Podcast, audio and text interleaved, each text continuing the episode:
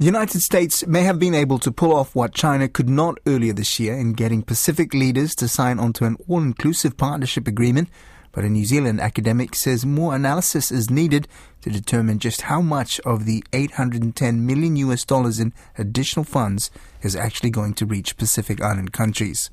15 Pacific Island states and territories co-signed the partnership agreement with the US President Joe Biden last week, the scope of which covers everything from climate change to the US Compacts of Free Association and the Tuna Treaty. Joining me to break down some of the rhetoric is Victoria University Wellington Professor of Political Science and International Relations, John Franco. Kia ora, John, and welcome back on Pacific Waves. What are your first impressions of the US-Pacific Partnership Agreement? Well, it's good to hear that the United States is keen to re-engage in the region, and there are some aspects of the package that are certainly of interest to the Pacific Island states. But over the last few years, a lot of us who observe the Pacific have got used to step-ups and resets and uplifts and re-engagements and big announcements of big aid packages. And it is, one needs to go in carefully and look at the detail of what exactly is being offered here. I mean, let's remember that 11 years ago, in 2011, there was a lot of hoo-ha about President Barack Obama's pivot to the Asia-Pacific. And this was also going to bring large amounts of new US aid. The US was going to re-engage with the Pacific Island region.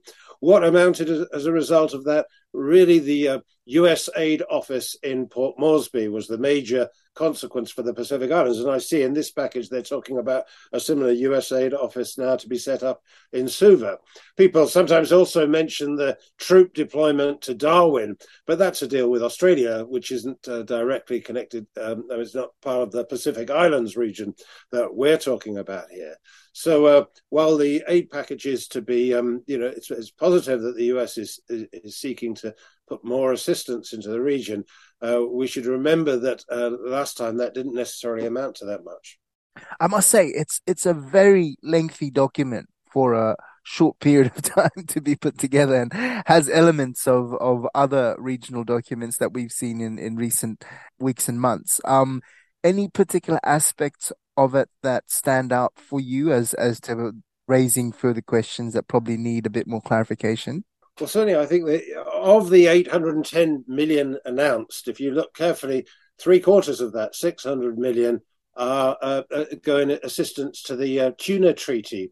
Now, this relates to a long-running dispute that's occurred between the United States and the South Pacific countries about access for US tuna trawlers in the Pacific. The US walked out on a previous agreement in 2016 and then negotiated a deal that provided some funds, about 70 million per annum. And if you look at the 600 million, it's over 10 years. So divide that by 10, that's 60 million. It's not a major change from what they were giving before, although one does need to look carefully at the detail of this. Now, personally, I wouldn't call that aid. It's an access agreement. It's a negotiated arrangement with the Forum Fisheries Association and others that give priority access to US vessels. It's not a major new commitment of aid.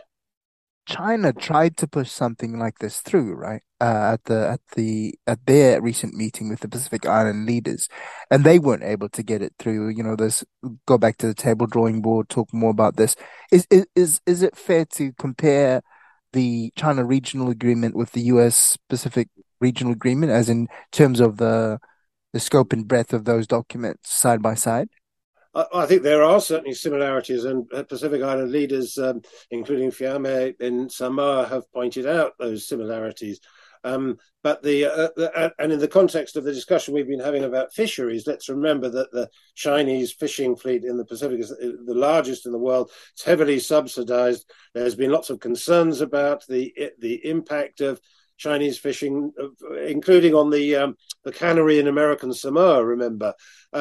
Indeed, French President Emmanuel Macron only last year was talking about this and talking about new steps to counter the rise of Chinese fishing in the Pacific region. So this new agreement, I think we should also see in a similar light. the Compacts of Free Association, again mentioned here in this agreement. The US has been trying to fast-track those talks. We saw just a couple of weeks ago, actually, the Marshals pushing back a bit and refusing to meet until they had something in black and white about the treatment of the nuclear legacy, about some resolutions and support in terms of the health and the acknowledgement of the harm and the damage caused by that. Yeah, I mean, for years there's been controversies about whether or not a changed circumstances petition could be put forward that would entail some renegotiation of the original negotiations around compensation for nuclear tests. Normally that's kept separate from the compact negotiations, but from the Marshallese side, you can understand that these are two very important streams of potential income and a very important book for the bilateral relations between particularly the Marshalls and the United States. See also the first ever envoy to the Pacific Islands Forum, they're saying, but also I would like to bring into mention here as well the fact that French Polynesia is listed here as among the signatories and New Caledonia. That's problematic on a few fronts, is it not? Well, interestingly, the point you make about the envoy to the Pacific Islands, that was also in the China deal that they were trying to negotiate back in May.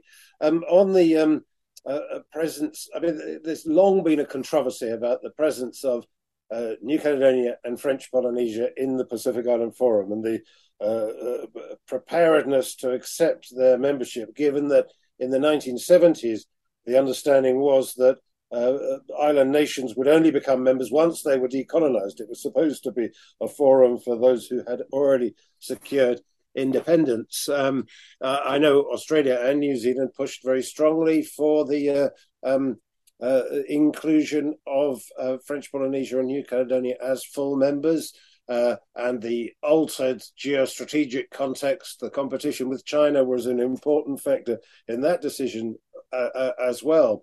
But it does raise some issues for the forum that will come up again and again.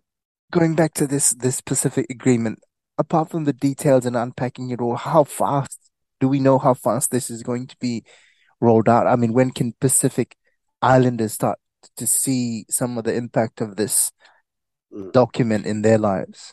It's supposed to be an agreement that lasts over 10 years, or a lot of it is.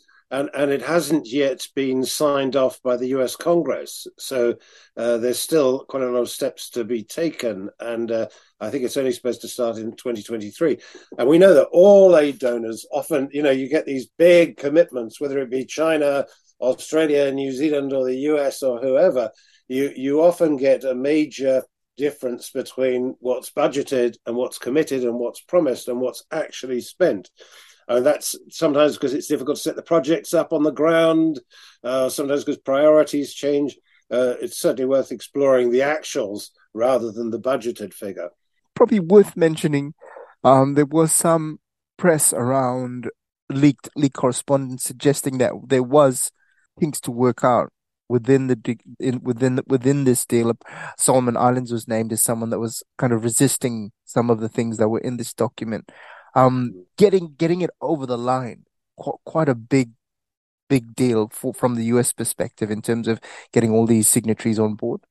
Yes, but the Solomon Islands does seem to have changed its position. There was a leaked internal memo that suggested that they weren't going to sign up to this, and of course that's in the context of the China security deal back in April and the more recent announcement that they weren't going to let foreign vessels refuel at Solomon Island ports.